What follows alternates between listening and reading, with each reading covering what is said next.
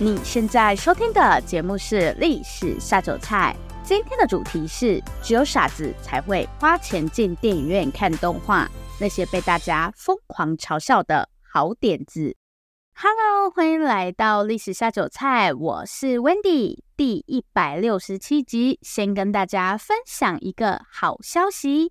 台中市劳工局为了鼓励在地创业青年，举办的二零二三台中市青年创业品牌特色标章遴选活动，已经来到最后的网络票选阶段了。从八月十七日开始，一直到八月三十一日这段时间，大家都可以在摘星青年逐梦台中 FB 粉丝专业投票支持你喜爱的品牌。品牌分为食品类与文创类这两大类别，每个类别呢，一天可以各投三票。每项参赛作品的投票数将与专家评选分数共同计算。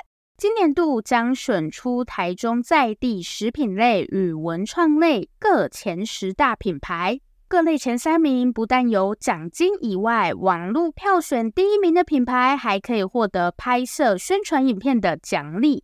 青年创业不易，邀请听众一起来为他们加油。相关的链接我也会放在这一集的说明栏哦。另外呢，为了响应这次的活动，历史下酒菜将在八月推出创业三部曲。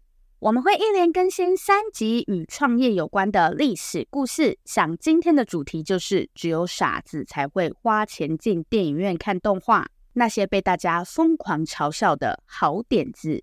创业多半是从一个好点子开始嘛，但有些好点子在诞生之初其实是被大家疯狂嘲笑的。比方说自拍棒，大家都有用过自拍棒吧？记得智慧型手机刚出来的时候，自拍棒超红的。但其实啊，早在西元一九八三年的日本，自拍棒就已经被发明出来了。不过当时自拍棒根本就无人问津。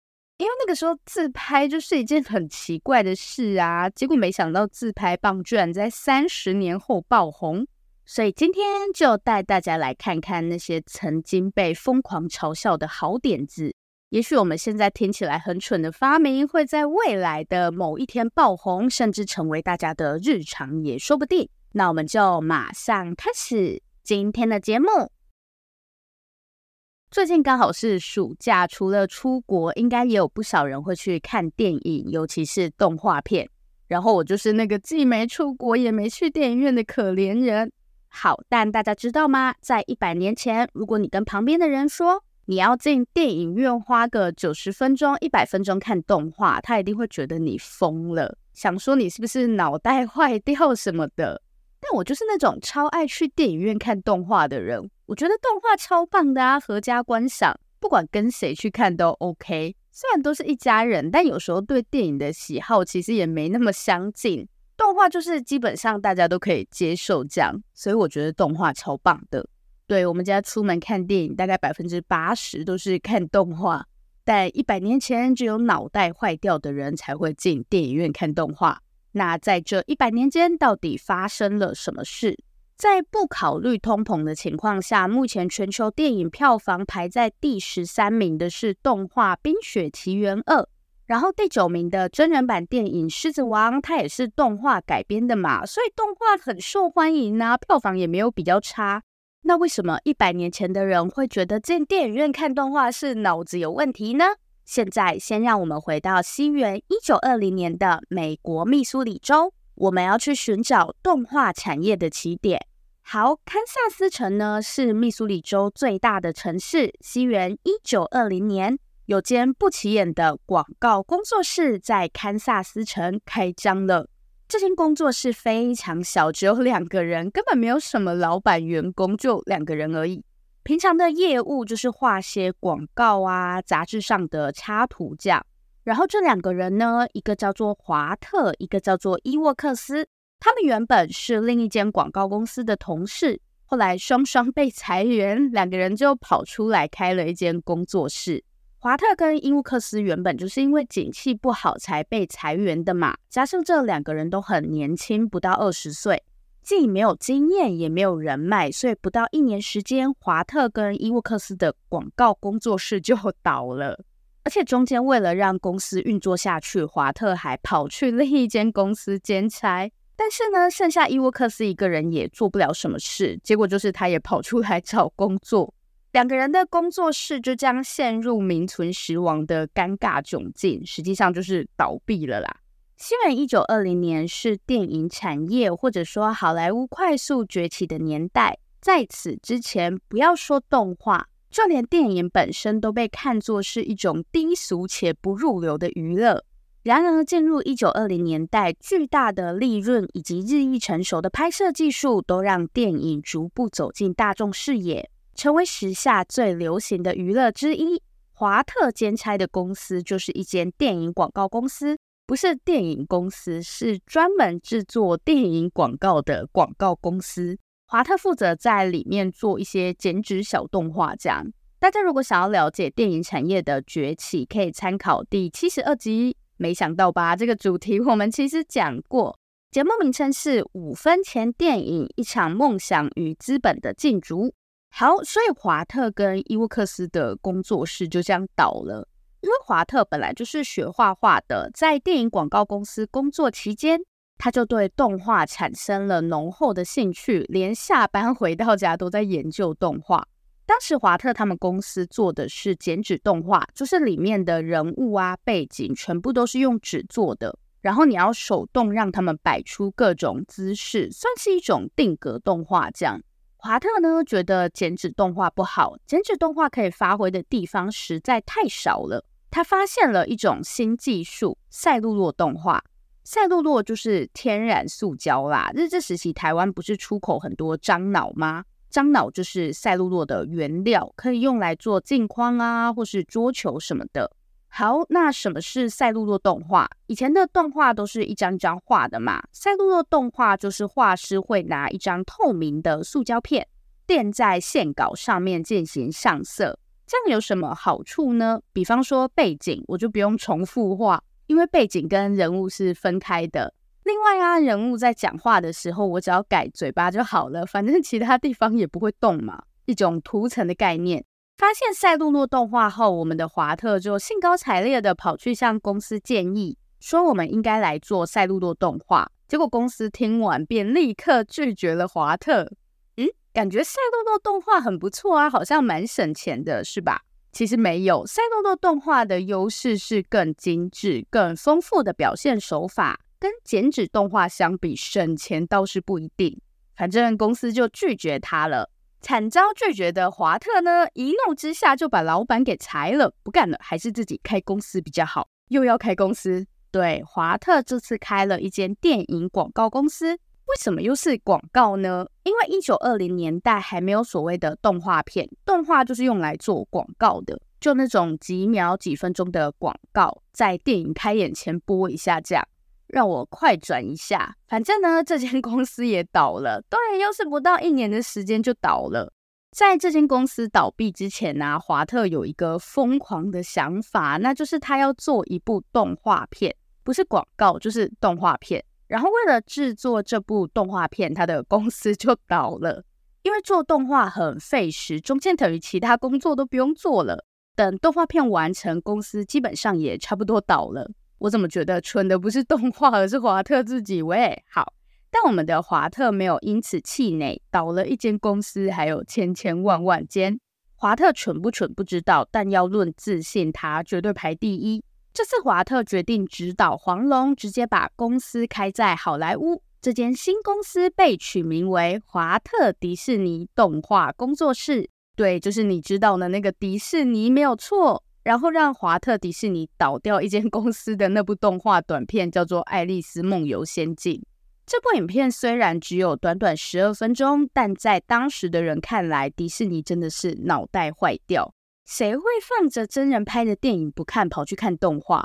但事实证明，迪士尼是对的。西元一九二七年，迪士尼为环球影业创作的动画短片大受欢迎。不过呢，故事到这里还没有结束。迪士尼心中还有个更远大的梦想，他要让动画成为电影院的主角。虽然这个时候的动画已经从广告进阶到短片。但这类的短片多半是用来暖场，就是在电影开头或中间放一下，让动画成为电影院的主角，在当时真的是非常异想天开的点子。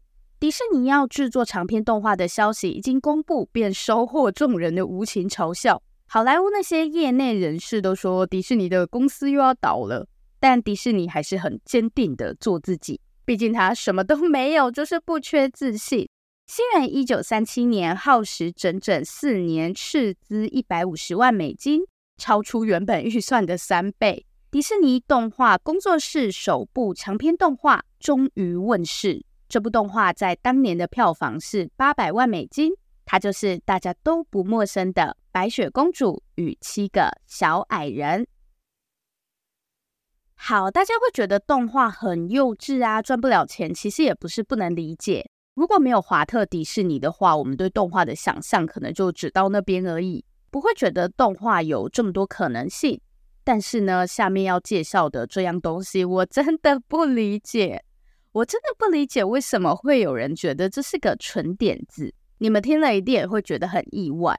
好，我接下来要介绍的东西是雨伞。对，下雨天会用到的那个雨伞。雨伞很蠢吗？至少对西元十八世纪以前的欧洲人来说很蠢。大家知道吗？在十六世纪以前，欧洲人是不撑伞的，在他们的世界里没有伞这种东西存在。那那下雨怎么办？这个我们等一下再讲。好，西元十六世纪后，欧洲人虽然开始用伞了，但不是在雨天的时候，他们晴天才会撑伞。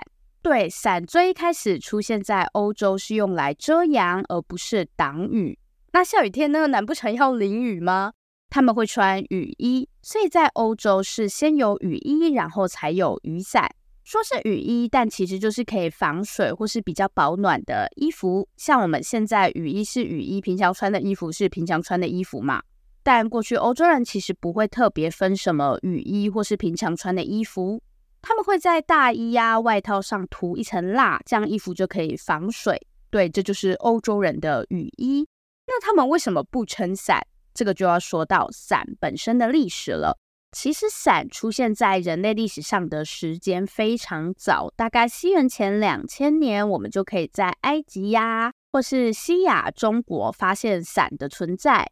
有趣的是，这些伞大多被用来遮阳，而不是挡雨。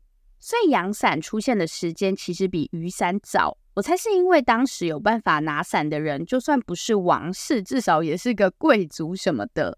下雨天我就乖乖待在家，干嘛没事跑出去虐待自己？但紫外线不一样，总不能都不出门吧？而且人不晒太阳是会生病的，所以这些皇帝呀、贵族们就会带着仆人，打着阳伞出来乱逛。这样，其实，在古希腊罗马那个时候，阳伞有短暂地在欧洲出现过，但就是很短的一段时间，而且主要是女性在使用。然后进入中世纪，伞就彻底消失在欧洲。所以对于过去的欧洲人来说，伞就是一种充满异国色彩的物品。光是要弄到一把伞就很不容易了。但即便是那些欧洲贵族，就算他们有办法弄到伞，他们也不会去撑。对啊，又不是外国人。伞就是给人一种遥远东方国度的感觉。好，这样的状况呢，一直持续到西元十六世纪左右。本来欧洲人是不撑伞的，连阳伞都不撑的那种。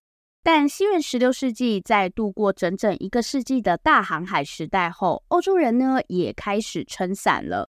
因为大航海时代有很多欧洲人跑到亚洲这边做生意，什么香料啊、茶叶这些来自东方的商品也大举进入欧洲，在欧洲就掀起了一股东方热。然后那些欧洲贵族呢，就也跟着撑起了阳伞。对，是阳伞，不是雨伞。中国的话是有雨伞的，古装剧里面大家都会撑油纸伞嘛，因为伞在这里比较普及，所以大家也会撑雨伞。那欧洲的话，暂时就是以阳伞为主。好，时间很快来到十八世纪，西元一七六九年，在法国巴黎圣但尼路上。一间意大利商店推出了一项特别的服务——租借雨伞，就是你在路上走一走，如果下雨，就可以去他们那边租雨伞，听起来还蛮方便的，对吧？最近台北捷运不是也在推什么共享雨伞吗？其实这个点子一点也不新，人家十八世纪就有了，而且那个北捷的共享雨伞也是绿色的，不知道是不是巧合啦，还是这是人家的小巧思？十八世纪的共享雨伞也是统一做成绿色的，然后上面会有编号，他们就可以透过那个编号去回收那些借出去的雨伞。听起来是一项还不错的服务，对吧？但事实是，共享雨伞一经推出，便收获无数嘲笑。当时的人都觉得，我为什么要花钱去租雨伞？用租的，我干脆就直接买一把啊。但这些巴黎人真的会去买雨伞吗？也不会。我干嘛拿着雨伞走来走去一整天，就只为了那不知道什么时候会下下来的雨？他们真的问题很多。总之呢，当时的巴黎人还是觉得穿雨衣最方便。而且这个时候的雨伞跟我们前面提到的阳伞其实很不一样。过去的阳伞又大又重，还没办法 关起来。对，早期的阳伞没办法关起来，所以都是佣人在拿。雨伞的话，为了让大家方便携带，有改良的比较轻巧，也可以开关这样。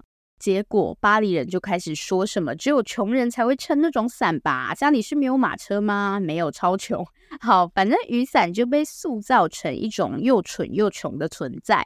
但人类的本质就是真香。我们都知道，法国人，尤其是巴黎人，他们其实是很勇于尝试新东西的。前提是这个新玩意一定要很时尚，像什么咖啡呀、叉子，都是法国人掀起的头嘛。东西实不实用不重要，重点是要好看。哇，那雨伞是不是就出局了？好，来到新元十八世纪，这些欧洲国家跟亚洲的交流也越来越深，深到有些地方都变成殖民地了。喂，然后欧洲人就发现亚洲人都会撑伞、撑雨伞，看着看着就觉得下雨天撑伞好像也不坏，对不对？蛮有异国情调的。于是呢，这股雨伞旋风便以巴黎为起点，开始席卷全欧。到了十九世纪中叶，行人在雨天撑伞已经成为一种日常。带着雨伞走在路上，大家也不会多看你一眼。这样，不确定那个共享雨伞的服务还有没有再继续，但雨伞工厂倒是一间一间的开。这个时候呢，光是巴黎就有上百间雨伞工厂，那可能也不需要。共享雨伞了吧？工厂这么多，应该大家都是直接用买的。然后这个时候的雨伞骨架是用木头或是金须制成，对，就是金鱼嘴巴里面那个看起来毛茸茸的东西，它其实一点也不毛，反而很硬。除了伞骨，金须也被用来制作女生裙子里的那个裙撑。以前的人不是都会穿那种里面感觉可以躲一个人的蓬蓬裙吗？我们现在这种钢骨结构的雨伞，是在西元一八五二年，有一位英国钢铁厂老板发明。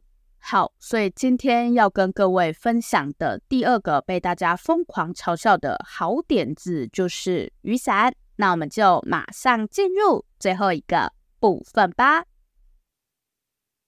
最后一个故事要从西元一七一六年的鄂图曼帝国开始说起。这一年，爱德华·孟塔古被任命为英国驻鄂图曼大使。彼时，奥地利与鄂图曼正处于战争状态，就是哈布斯堡家的那个奥地利，没错。好，孟塔古之所以会被派往鄂图曼，其实就是为了哈布斯堡跟鄂图曼帝国他们两国之间的谈判。但孟塔古的任务不算成功，英国没能在这场谈判中发挥太大的影响力。孟塔古更在两年后被召回。乍看之下，这似乎是趟无足轻重的旅程，没有获得什么外交成果就回家了嘛？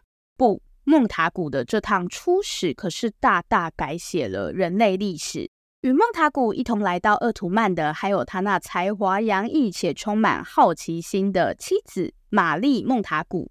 对于孟塔古大使来说，这或许是趟棘手的旅行，但我们的孟塔古夫人倒是乐在其中。玛丽就是一个观光客。对，他就是来旅游的，所以一路上他就到处吃，到处看，在那里尽情感受鄂图曼的异国风情。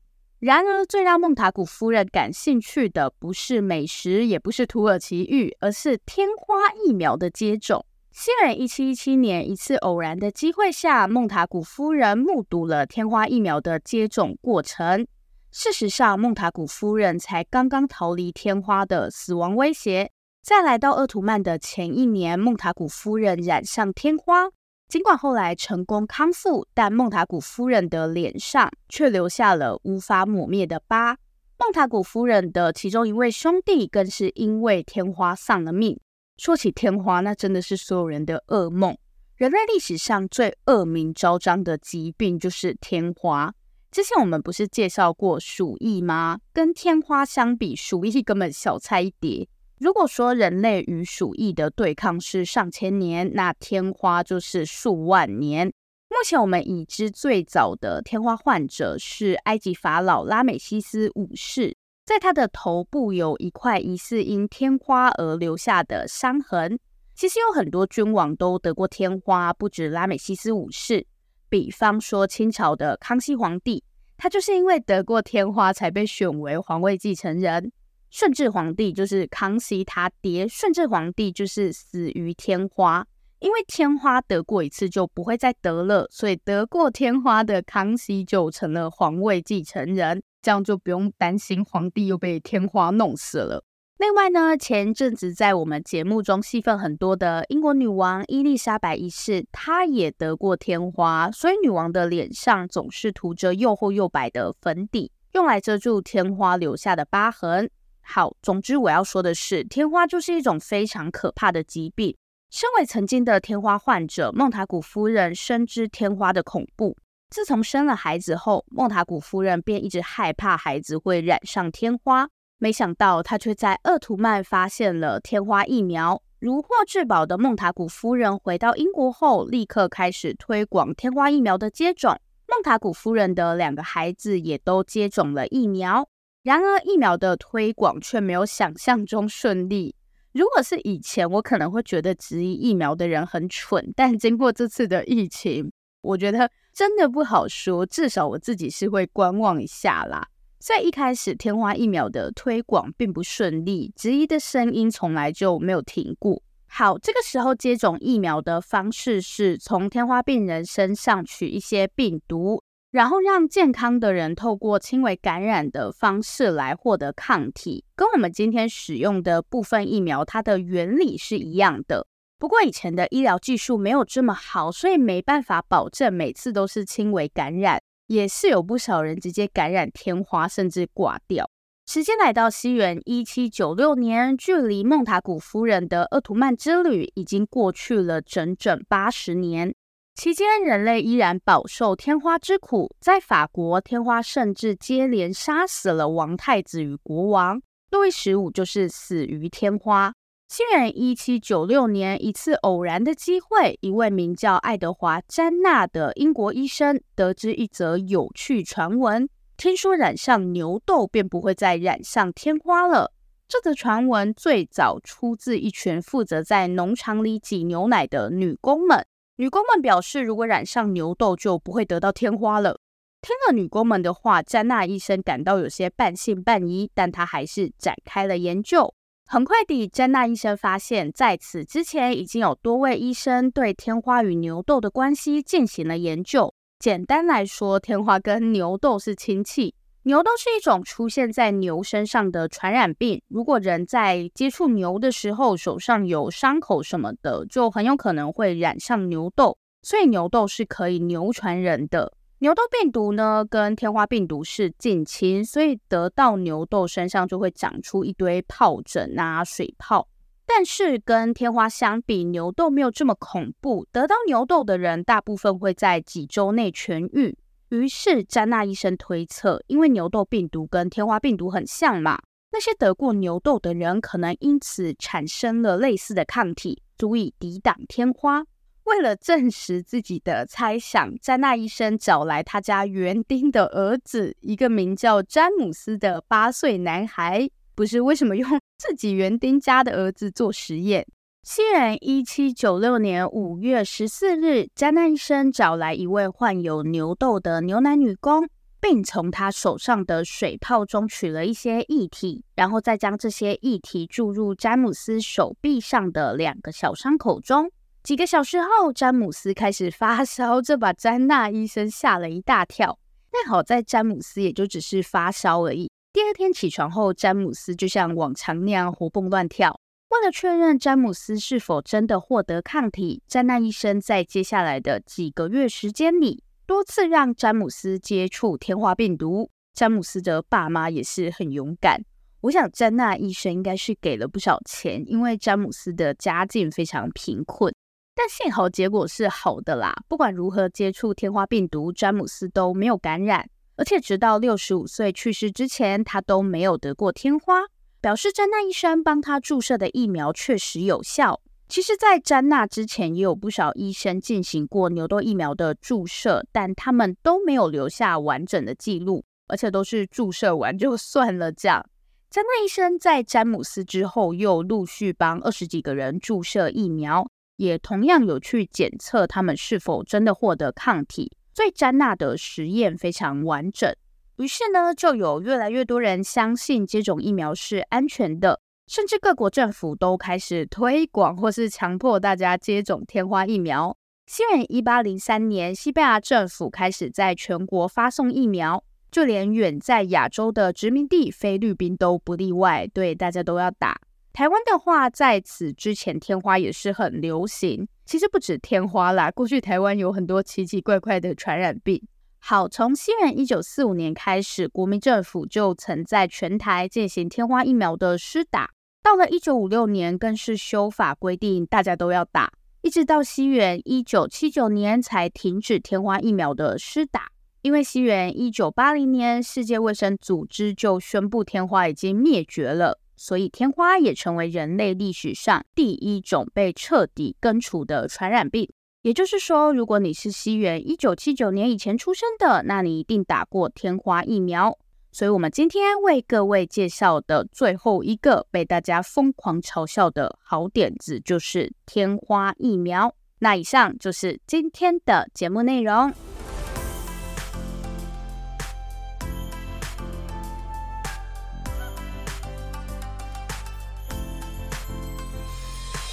今天的重点整理，其实历史上被大家疯狂嘲笑的好点子很多啦，也不是只有动画、雨伞跟疫苗。如果大家听了觉得很棒，那早就有人去做啦，哪还轮得到你？所以应该多数的好点子都会被嘲笑。今天介绍的这三个案例里面，我比较意外的是雨伞。对，我没有想到我们很习以为常的物品，而且也不是什么制作起来很麻烦的东西。它在两百年前呢、啊，三百年前可能是不普及，甚至是不存在的。但好啦，我们之前有做过一集讲叉子的历史嘛，我也以为叉子就是很普通的东西，没想到它也是近代才开始普及。那我先预告一下，下一集呢，我们要来聊聊贷款，因为是创业三部曲，怎样有了好点子就要借钱是吗？对，所以我们下一集的主题就是。古人是如何贷款的？那大家就敬请期待吧。这里是历史下酒菜，我是 Wendy。如果喜欢我们的节目，欢迎订阅我们，也不要忘了到历史下酒菜的 Facebook 粉丝专业按赞，以及追踪我们的 IG。最后，最后，如果你收听完本集节目，有任何的想法，希望与我们交流，或是有任何的建议心得，都可以留下你的评论，不要害羞，大方的留下评论。如果你真的真的很害羞，那就订阅我们吧。这里是历史下酒菜，我们下次见，拜拜。